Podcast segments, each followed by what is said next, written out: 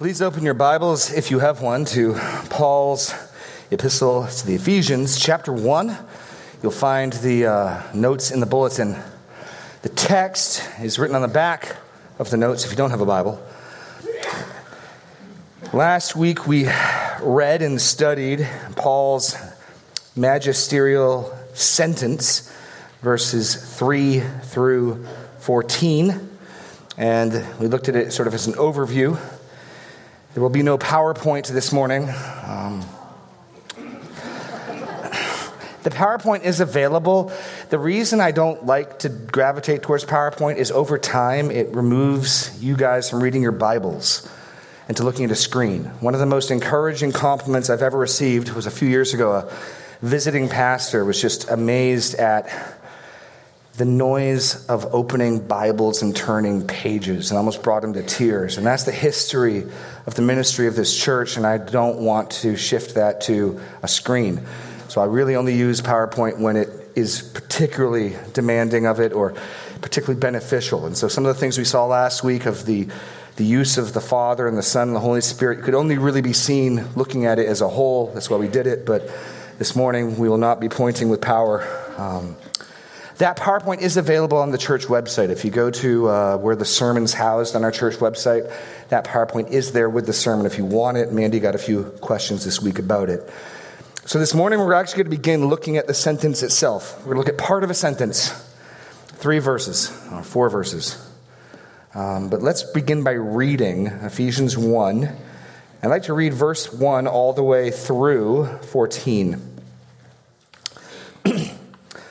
Paul, an apostle of Christ Jesus by the will of God, to the saints who are in Ephesus and are faithful in Christ Jesus. Grace to you and peace from God our Father and the Lord Jesus Christ. Blessed be the God and Father of our Lord Jesus Christ, who has blessed us in Christ with every spiritual blessing in the heavenly places even as he chose us in him before the foundation of the world, that we should be holy and blameless before him.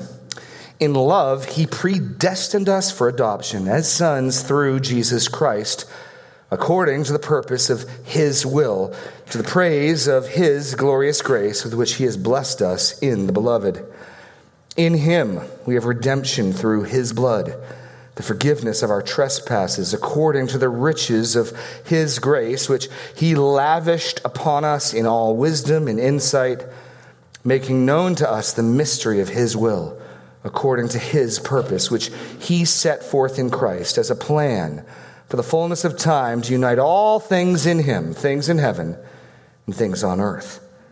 In him we have obtained an inheritance, having been predestined according to the purpose of him who works all things according to the counsel of his will, so that we who were the first to hope in Christ might be to the praise of his glory. In him you also, when you heard the word of truth, the gospel of your salvation, and believed in him, were sealed with the promised Holy Spirit, who is the guarantee of our inheritance until we acquire possession of it to the praise of his glory. Lord God, as we study this sentence, as we consider the many reasons why you are blessed and to be blessed, we look at your blessings to us. And you designed that we would be marveled, that we would marvel at them, that we would be um, amazed at your grace. So give us eyes to see, give us a fresh wonder. Guard us from being bored, uninterested, or even offended at the salvation that you have wrought, but rather let our eyes behold the glory of your grace. Let our hearts overflow in praise. Let us join with the, the apostle uh, in praise and declaration of your blessedness. In Jesus' name, amen. So this is one sentence in Greek, verses 1, not 1, verses 3 through 14. And yet, I suggested last week that it could be broken up into four sections that we'll look at over three weeks. Uh, the first section we're looking at this morning, verses 3 through 6. And then you'll be, see that the next three sections all begin in Him. So, verse 7, in him we have redemption. Verse 11, in him we have obtained an inheritance. In him you also, when you heard the word of truth, the gospel of your salvation, and believed, were sealed. Another way you can look at these three sections is past, present, and future.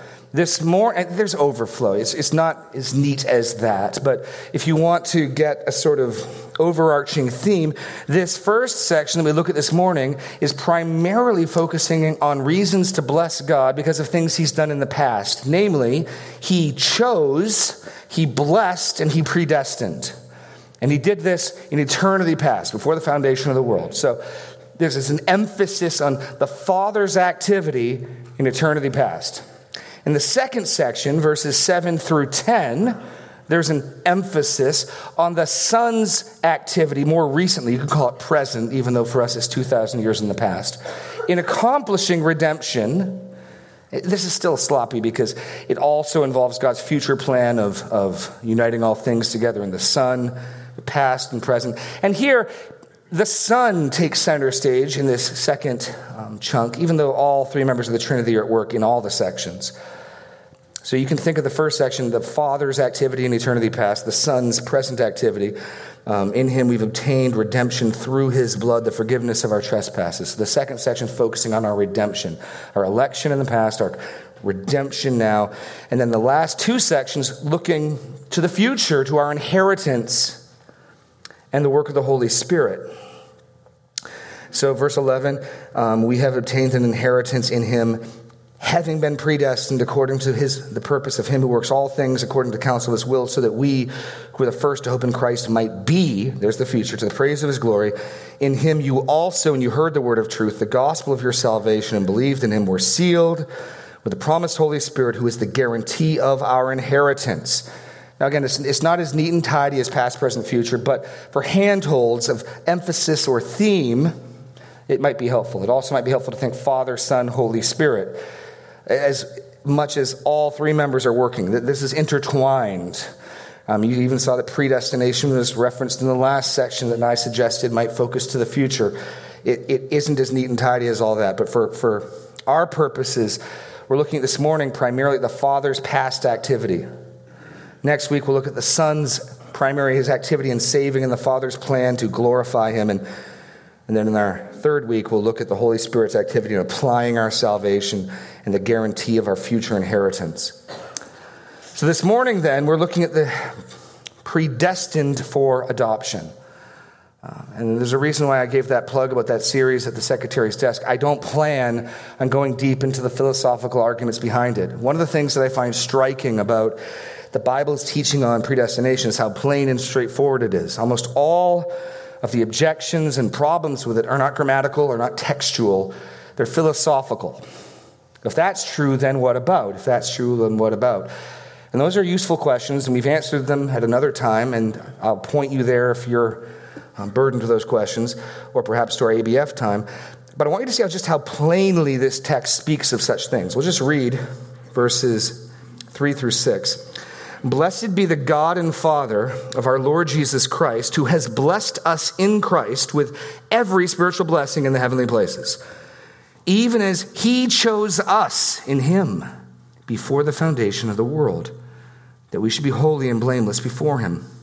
In love, he predestined us for adoption as sons through Jesus Christ, according to the purpose of his will, to the praise of his glorious grace with which he has blessed us in the beloved. So we're going to look at this in three points. The, the flow of this paragraph is as follows the, the initial declaration God is to be blessed and then a general reason given. Why is God to be blessed? Well, because he's blessed us with every spiritual blessing.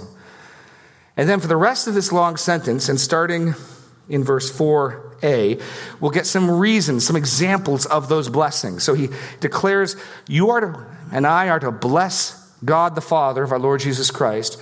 Why? Because he's blessed us with every spiritual blessing. And then, beginning with even as, Paul starts to point to some of them. This is not an exhaustive list. And so Paul is looking at some of grace's greatest hits, if you will, the greatest demonstrations of God's grace towards us. And we start looking at them. So we've got He has blessed us, He has chosen us, and He has predestined us. That's how we're going to work through it. So let us begin then with the opening benediction. I suggested last week that it was a eulogy. That's because the Greek word is eulogy. Eulogies we generally associate with funerals. Um, I was reading a commentary that said it's a benediction, which is simply Latin for eulogy. But um, it takes on the notion of, of, of blessing God. The idea behind the word in English and in Greek and in Latin is to speak well to speak well of somebody. So it's the point of the funeral where you speak well. You, you give words to the blessings of this person in their life. Um, we just had a, uh, a, a, funeral for Bonnie Moyer, and, and we, we heard testimonies um, that Pastor Joel read of, spoke well of her, reminding us of, of the grace that God poured out through her. And so here, Paul is, is saying that God is to be spoken well of, which, which raises our first question. Uh, and here's point two. I'll do this backwards. How, how do we bless God? Because there's a reciprocal thing going on here. We are to bless God because he has blessed us. And yet, I'm going to suggest to you that when we bless God and when God blesses us, we're doing two very different things. Two very different things are taking place when man, his image bearer, blesses him than when he blesses us. Two very different things. And if we think we're doing one and the same thing, we'll run into problems. Um, what does it mean to bless God? What does it mean to speak well of God? I think it means to praise God. There's your blank. We bless God through praise. Your and my words are simply recounting, speaking well, the good things He has done.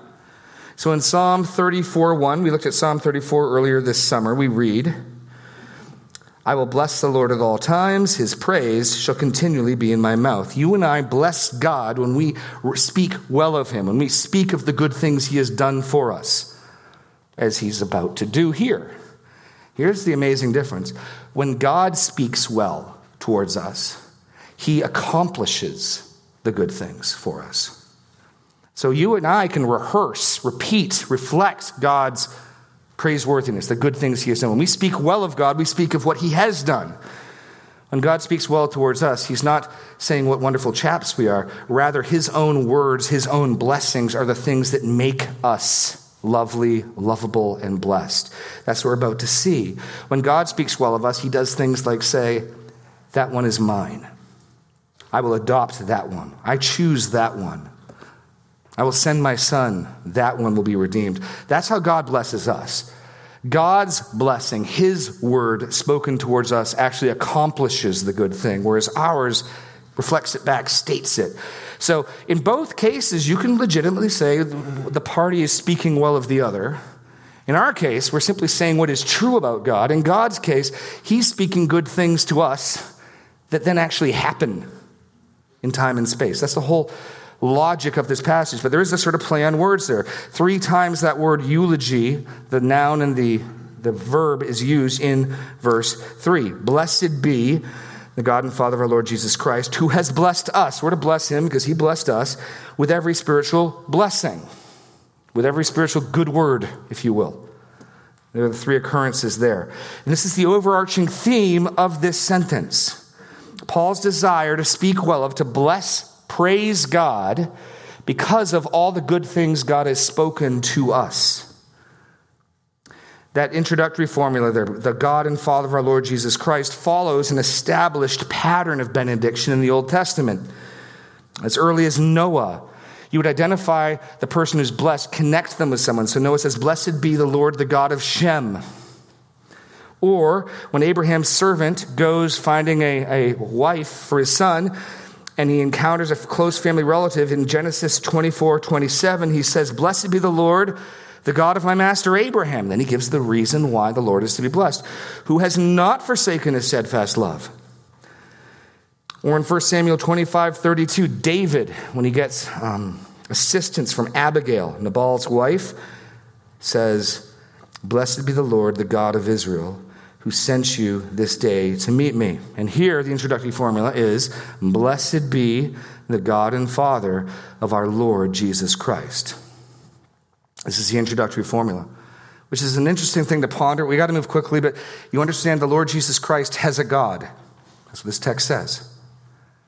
The Lord Jesus has a God, it's the Father. Blessed be the God and Father of our Lord Jesus Christ. And then we move into the content because he's blessed us. So, blessed be God who has blessed us. And we get three um, clarifiers of how he has blessed us. First, in Christ. This is the first of 39 such occurrences. 39 times the Apostle Paul will say in in either Christ or in him or some construction like that. He actually says it before even that um, in verse 1 to the saints who are in Ephesus and are faithful in Christ Jesus. 39 times in this epistle, things are spoken of as being in him or in Christ. And Paul has a variety of usages, um, but I think the most consistent and the one being used here is this, and here's your blank, is speaking of something being in and through our union with him in and through our union with Him. It doesn't account for every instance. I think in uh, verse 7, the in Him could be translated through Him, agency. Through Him we have redemption. Uh, but at least here, what we get is that God has blessed us in Christ. And I think the idea is this that in our union with Him, in our being united to Him, is where and how we receive these blessings. It really is setting up Paul's mystery that he's about to unfold later in this epistle about the church being his body. There's the, the real um, making solid the picture of union. In what way are we united? He's the head, we're his body. That's, that's the idea. If you look at uh, later on in chapter 1, verses 22 and 23, you see that clearly. He put him over all things. He put all things under his feet and gave him as head over all things to the church, which is his body, the fullness of him who fills all in all. And I think many, if not most, of the references to in Christ have that picture in mind. Being united to and in him in that sense, being his body, he being the head, us being joined to him. So God is to be blessed because in Christ, He blessed us. In our union with Him, He has blessed us. What that means then is the source of all these blessings is Christ. You and I have no blessing outside of Christ. How can I say that? Because the text is clear, He's blessed us with every spiritual blessing. If every spiritual blessing has been blessed with us in Christ, how many spiritual blessings are outside of Christ? You can do the math zero. If every one of them is in Christ, how many of them are outside of Christ? Zero. That's, that's the rationale and the logic. So we have our union with Him. Second, with every spiritual blessing. Now, the use of spiritual here could mean two things. It's a, it's a phrase Paul uses sometimes to speak of location. Location. Um, spiritual is having to do with the spirit realm, the sphere. And, and he can use that even in the epistle in Ephesians that way. There's another sense that Paul can use for this word spiritual, and that is the notion of from the Spirit. And that's what I think he's doing here. The, the reason being, if the notion of spiritual is spiritual as opposed to physical, spiritual as opposed to earthly, it makes the next phrase, in heavenly places, redundant. It is possible that he's stacking it up. He's blessed us with every spiritual, not earthly blessing in heavenly places, not on earth. It is possible but if it's referring to from the Spirit, and that's your blank, from the Spirit, then we actually have a Trinitarian benediction, don't we? Blessed be the God and Father, Father, of our Lord Jesus Christ, Son, who's blessed us with every blessing from the Spirit in the heavenly places Father, Son, Holy Spirit. You have a Trinitarian benediction introduction. I think that's probably what's going on here. With every spiritual blessing from the Spirit. And I can show you at least one example where Paul speaks that way. In, in 1 Corinthians 2, we won't turn there. He talks about the spiritual man, judges all things. And what it means is that the man who is gifted of the Spirit, the man who possesses and is indwelt by the Spirit. Spiritual wisdom, meaning wisdom taught by the Spirit. Later on in Ephesians, he'll talk about spiritual songs. And, and the notion is not songs from another world, but songs that come from the Spirit.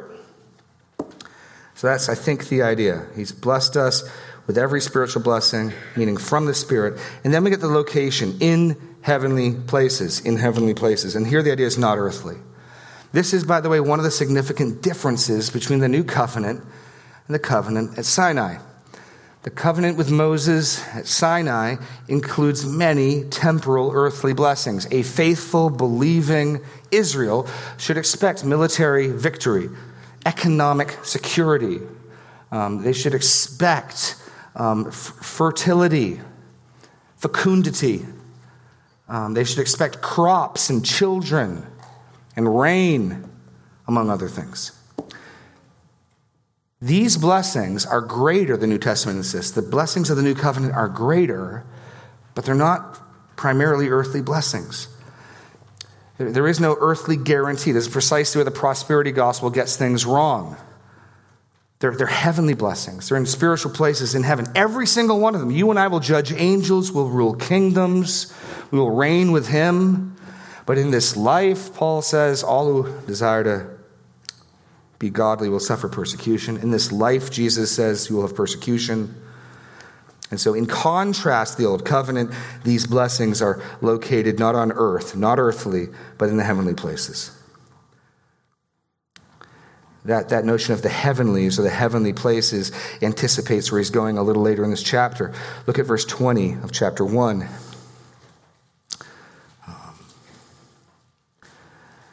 That he worked in Christ when he raised him from the dead and seated him at his right hand in the heavenly places, far above all rule and authority and power and dominion, and above every name that is named, not only in this age, but also in the age to come. Christ is currently in the heavenly places, seated at the right hand of the Father, and that is where our blessings are stored. Interesting that our blessings are in Christ, and our blessings are where Christ now is. So there's your opening invocation. He's blessed us, blessed be God, who has blessed us in Christ through our union and through our union with Him with gifts, blessings from the Spirit that are not on earth but are in heaven with Christ. And now he's going to turn to two particular blessings that the Father has blessed us with. He's blessed us with every spiritual blessing, but now we're going to turn our attention to two.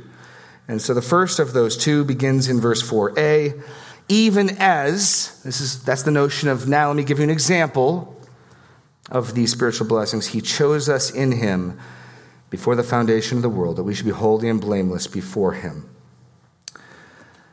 He has chosen us. And briefly i just want to look at the what the where the when and the why. So what is it that the father has done that in which he has blessed us and, and, and the language here is straightforward and simple. People will ask, Do you believe in the doctrine of election? Do you believe in predestination? If you believe in the Bible, you have to. These are biblical terms. And the straightforward meaning, I would suggest to you, is what it means. I'll talk to people who do hermeneutical backflips trying to get he chose to really mean I chose him. So I just would encourage you to read the straight reading of this. What is one of the all or every spiritual blessings in Christ, what is one of those? Is that He chose us. He chose us. Now, Greek has a, a middle voice, um, which English doesn't have for verbs. And the idea here is, and here's your blank, He chose us for Himself. Uh, the, the, verbal emphasis is something like he chose us in reference to himself. He chose us regarding himself, something like that. Pastor Daniel can, can elaborate further after the message. Um, uh, he chose us in reference to himself. What does that mean? He chose us? It means he chose us.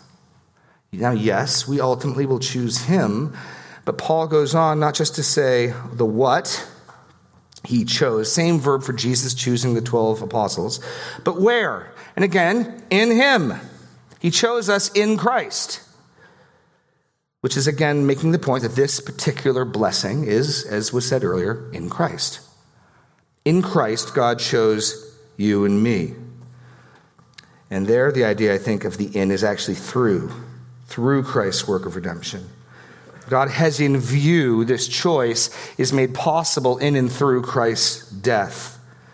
We are choosable because we are redeemable. We are choosable because we can be redeemed. So in Christ, He chose us or with Christ's death in view, he chose us, where in him then when?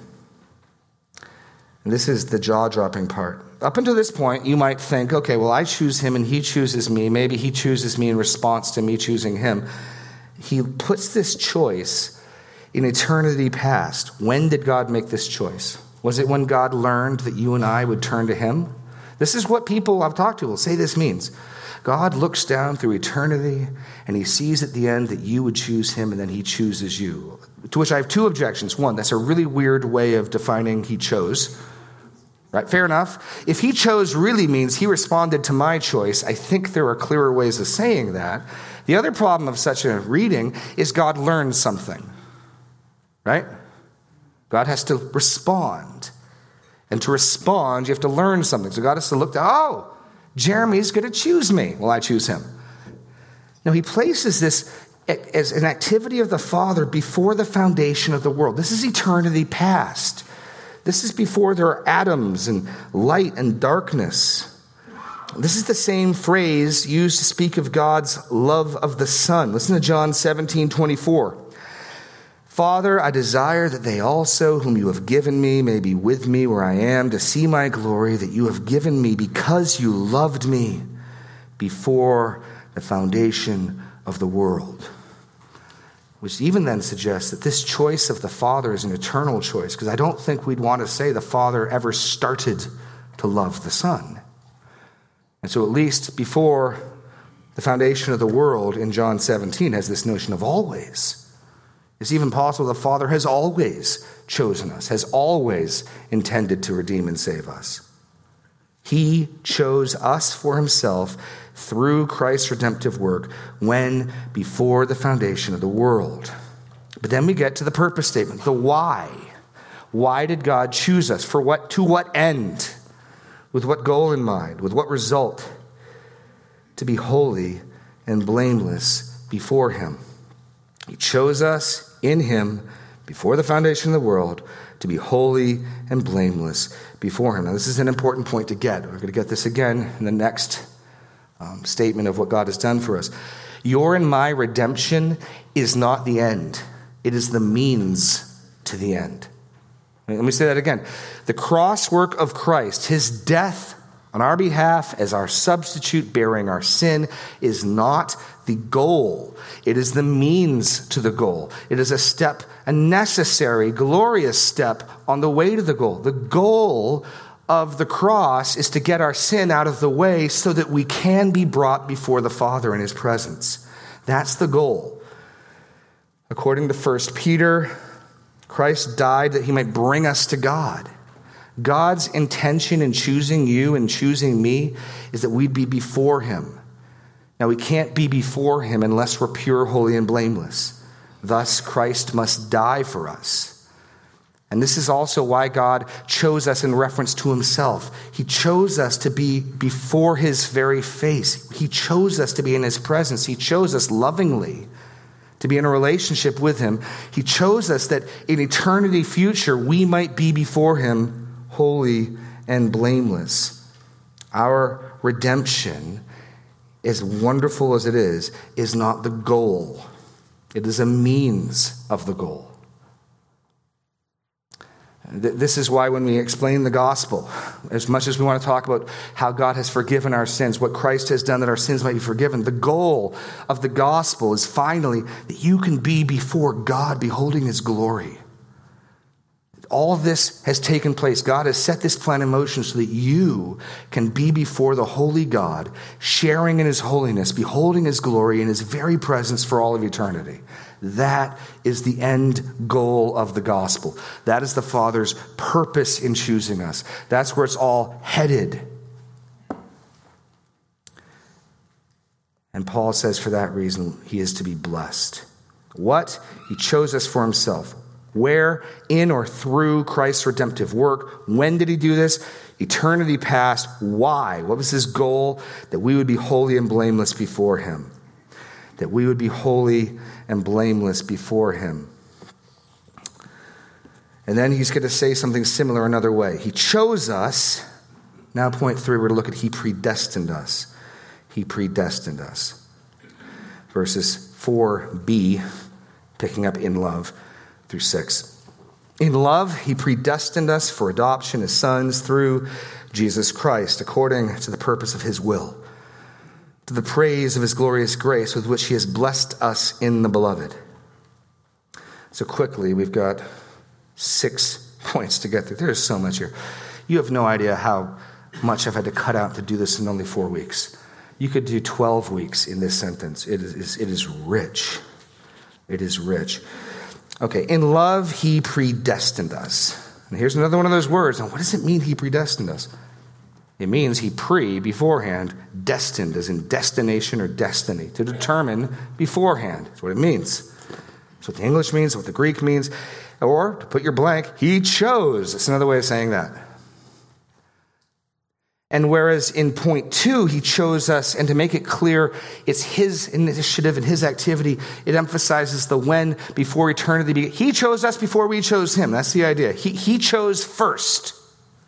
Here, we decide who, we see whose will is decisive. He predestined us according to the counsel of his will. He's the one who's active here. And the Bible is unashamed to make these types of declarations. Look at, uh, listen to Romans 8, 29 to 30. For those whom he foreknew, he also predestined to be conformed to the image of his Son, in order that he might be the firstborn among many brothers. And those whom he predestined, he also called. And those whom he called, he also justified. And those whom he justified, he also glorified. But the Bible, I think, the grammar, the language is really clear. Most of the hardest doctrines in the Bible are that way. The actual texts are pretty clear.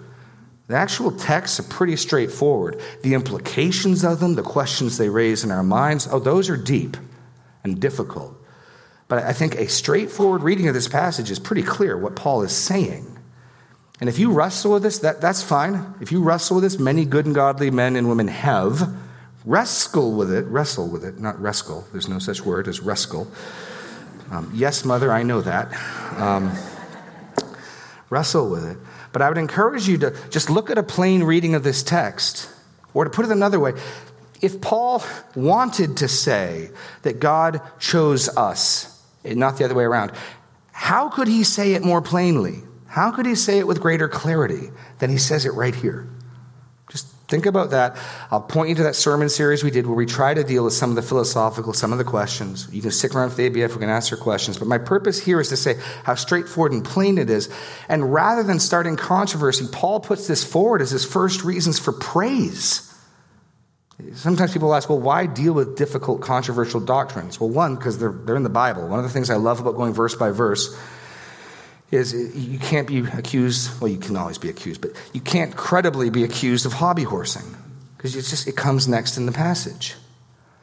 And when it comes up here, it's list, linked with praise. God intends to be praised because of predestination. He intends to be praised because of his choice. He intends it to fuel worship. This is Paul's first two examples of why God is to be blessed which means God intends for you to be marveling at, to be overwhelmed by, your heart to overflow with praise that He chose you. That's what God intends. So set aside for a moment your objections and your problem and understand if you're a Christian here today, it's because in eternity past, the God who set every atom in motion, the God who calls out the stars by name, the God who forms every snowflake, thought of and chose you and me before the foundation of the world. And He chose us because He wanted us to be with Him and in His presence. That, that's supposed to make your heart sing. That's supposed to make your, your lips praise. That's supposed to overwhelm you with His grace. He predestined us in love. Now, what did He predestine us for here? In the last one, the choice was for our being before Him in his presence. Here, it's even more amazing. He predestined us for adoption as sons. Now, remember how this benediction was introduced. The God and Father of our Lord Jesus Christ. Here we learn the wonderful truth. He's also our Father, too. And again, I want you to understand the gospel offers more than forgiveness, it's more than redemption. It's not less than redemption. And I'm not trying to minimize the glory of the cross, the glory of our sins being forgiven. But Paul is trying to show that so much more is going on in God's plan. So much more. You understand, a judge can acquit you, but only a father can adopt you. And so he has not only wiped away our debt of sin, he has not only made us pure and holy, he's not only determined that we'll be before his presence. There are holy angels who are before his presence who are not his sons and daughters. He's done all that, and he predetermined that you and I should be his sons and daughters, that he would be a father to us. He adopted us. And that biblical picture of adoption, and it's biblical. First seen, I think, with um, I, Jacob adopting Joseph's two sons for blessing. Remember, Joseph doesn't, there's no tribe of Joseph. His share of the blessing goes to his two sons, whom Jacob blesses. And then further on through Scripture, this picture of adoption involves a relational change. That's the emphasis in Romans 8 a spirit of adoption by whom we cry, Abba, Father. It also is a legal change. It's going to set up the motif of the inheritance that's coming later in this sentence. Because we've been adopted into his family, we become heirs of God. It's supposed to, again, supposed to stagger us. But here, I think the focus is on the relational. He wants us before his face. He wants us holy and blameless, and he wants us and determines that we will be his sons and daughters.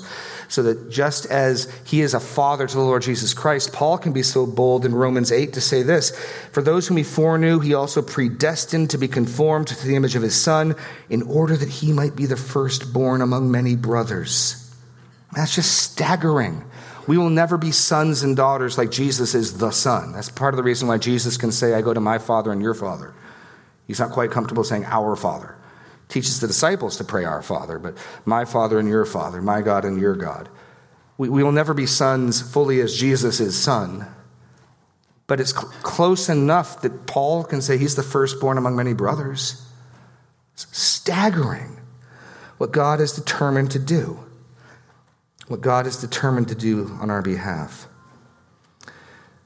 And then we get, um, so then it's through Jesus Christ and again, noticing that these, these things occur, these blessings are in Christ. And again, my blank here is more than redemption in Him. Jesus dies so that our sins can be forgiven, but He also dies so that we can be adopted as sons. That's all these blessings come through and from the cross. They come in Christ. Because again, there's not a single spiritual blessing outside of Christ.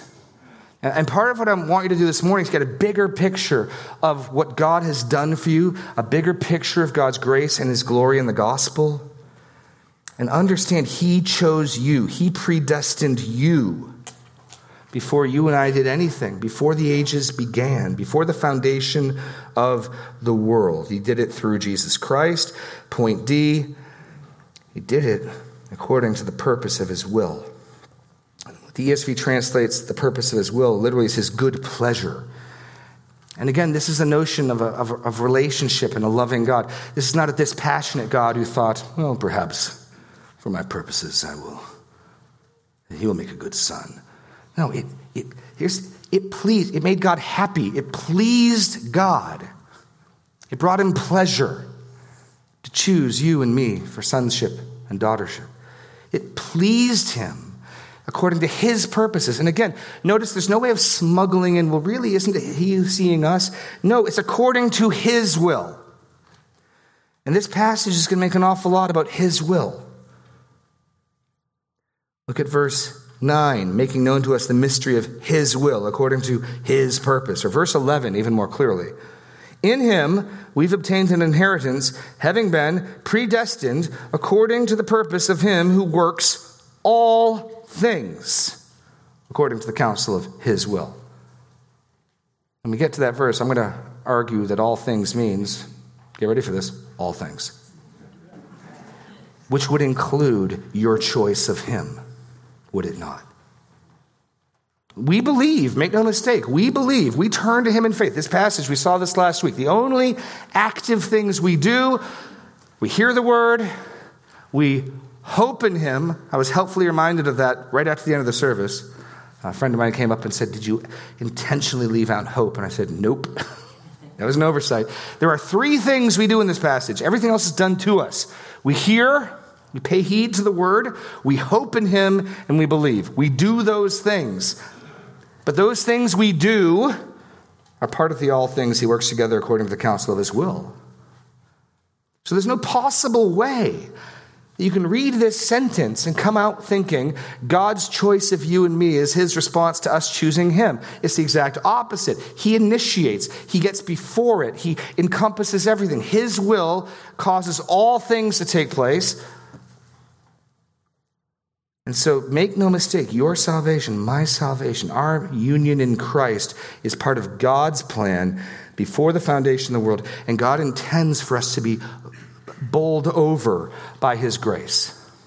So let me summarize again what God has done for you and for me. In eternity past, before the world, he thought of you.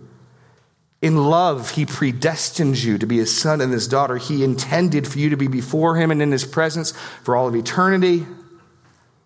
And he intended not just for you to be before him, as say the holy angels are, but as his sons and daughters, as those who can cry out to him, Abba, Father. All this he did for you, not with anything that you had done in view. The blank here is unconditional. You hear people talk about unconditional election, and what is meant by that phrase, unconditional, is God's choice is not determined or conditioned by anything outside of himself. He has his reasons. It's not to say it's arbitrary, it's not to say it's random. What it is to say is God is not responding to anything outside of himself, it's according to his good pleasure. As he says to Moses, I have mercy on whom I have mercy. Or as Moses writes to the Israelites in Deuteronomy 7 8, love this passage. Moses wants to make sure Israel doesn't get the big head, that they don't become proud. We must be something. And even today, you'll hear this. The cross shows just how valuable you are. The cross shows the value of Jesus, not your and my value. The amazing thing is, God wanted a relationship with us in spite of who we are, not because of who we are, in spite of who we are. Listen to Deuteronomy 7 7 through 8, Moses to Israel. It is not because you are more in number than all the other peoples that the Lord set his love on you and chose you. For you're the fewest of peoples. But it is because the Lord loves you. Why does God love you? Is it because you're smart, you're clever? No, he loves you because he loves you. It's his nature, it's the overflow of his goodness. That's why he loves. This has been the answer from the beginning of the Bible to the end of the Bible. God does not look for the smart, bright, good people and save them. God freely chooses his sons and daughters. God freely chooses those who will come to him. It's unconditional. And then we get another purpose statement. We saw in the last clause that the purpose was that we be holy and blameless before him. Here's another to the praise of his glorious grace. So he begins this benediction by saying, God is to be praised. Why is he to be praised? Because he's blessed us with every spiritual blessing in Christ in heavenly places. Such as what, Paul? Well, he chose you before the foundation of the world to be holy and blameless before him, such as he predestined you for adoption as sons, to the praise of his glorious grace. So we're to understand this to be grace. And, and grace is a, is a much more frightening thing, I think, than sometimes we give credence to. We sing about saved by grace, amazing grace. Grace is precisely defined as unmerited, unowed favor or blessing. And yet we spend all day, no, no, we don't spend all day, but we spend great energy trying to say, no, no, God, God shows favor and grace to everyone. He gives everyone a chance as if God's somehow obligated. The very nature of grace means God gets to be gracious to whom he wants to be gracious. When he first reveals his glory to Moses, here's part of my glory, Moses. Here's a central part of my glory. I grace whom I grace. I have mercy on whom I have mercy. Grace cannot be owed. Listen to Paul in Romans 11:6. But if it is by grace, it is no longer on the basis of works. Otherwise, grace would no longer be grace. And in our series on the five solas of the Reformation. You can go listen to that. We talked about how to speak of obligated or owed grace, to say, ought God be, to be gracious, shouldn't God be gracious, is to talk about square circles. It is. Paul says it can't be by works, otherwise, grace would not be grace. And the fundamental nature of works, according to Romans 4 4, now to the one who works, his wages are not according to, and ESV says gift, but literally it's grace. His, his, his wages are not according to grace, but according to debt. So the nature of works is it brings obligation. When you work and you get your paycheck, that paycheck is not a grace, it's due. The nature of works is debt and obligation. Works and grace cancel each other out, which means grace cannot be obligated. And as uncomfortable as we get with that, because all the philosophical objections that come up to the doctrine of election are, well, then why didn't God choose this person? And the implied argument is he should have. You're not thinking in categories of grace. You simply aren't. What's supposed to happen, what's supposed to make praise, is we're supposed to marvel that he chose anyone. We're supposed to go, why on earth would God choose such wretched, rebellious people as you and me? It just doesn't flow very well with today's self esteem culture. That's precisely where Paul goes in Ephesians 2. Go to Ephesians 2. He's going to remind us of who we formerly were. You were dead in your trespasses and sins in which you once walked, following the course of this world, following the prince of the power of the air, the spirit that is now at work in the sons of disobedience, among whom we all once lived in the passions of the flesh, carrying out the desires of the body and the mind, and were by nature children of wrath like the rest of mankind. That's how lovable you and I were formerly. And the entire thing hinges, but God, seeing how valuable we were, seeing our limitless potential. Nope. Being rich in mercy. Because of the great love with which he loved us, even when we were dead in our trespasses. You see the emphasis of the text? We're supposed to marvel at the grace, not go, well, why wasn't there more grace for this person? You're not thinking in categories of grace if you're thinking that way. If you think God ought to, he should have, whatever you're thinking God ought to or should have done is not grace, by definition. We're supposed to marvel. We're supposed to just praise him and bless his name because he chose to save us, he chose to adopt us. That's supposed to overwhelm us, marvel us, stagger us to the praise of his glorious grace. Your blank here is undeserved, undeserved, with which he blessed us in the beloved. The word, by the way, for, for blessed here is the word literally favored. Um, when, the, when the angel appeared to Mary, greetings, O favored one, same word. We have received mercy, we have received grace, we have received favor, we've received sonship. He has chosen us. And all this is meant to make us praise Him. I'm going to call the worship team up. We're going to do just that. There's no way we can look at this and not have a chance to respond in song. But I'd, I'd encourage you, at least spend some time setting aside your questions, your objections, and marveling at God's grace that He would choose me, He'd choose you to be His sons, to be His daughters, to be before Him for eternity. Please stand.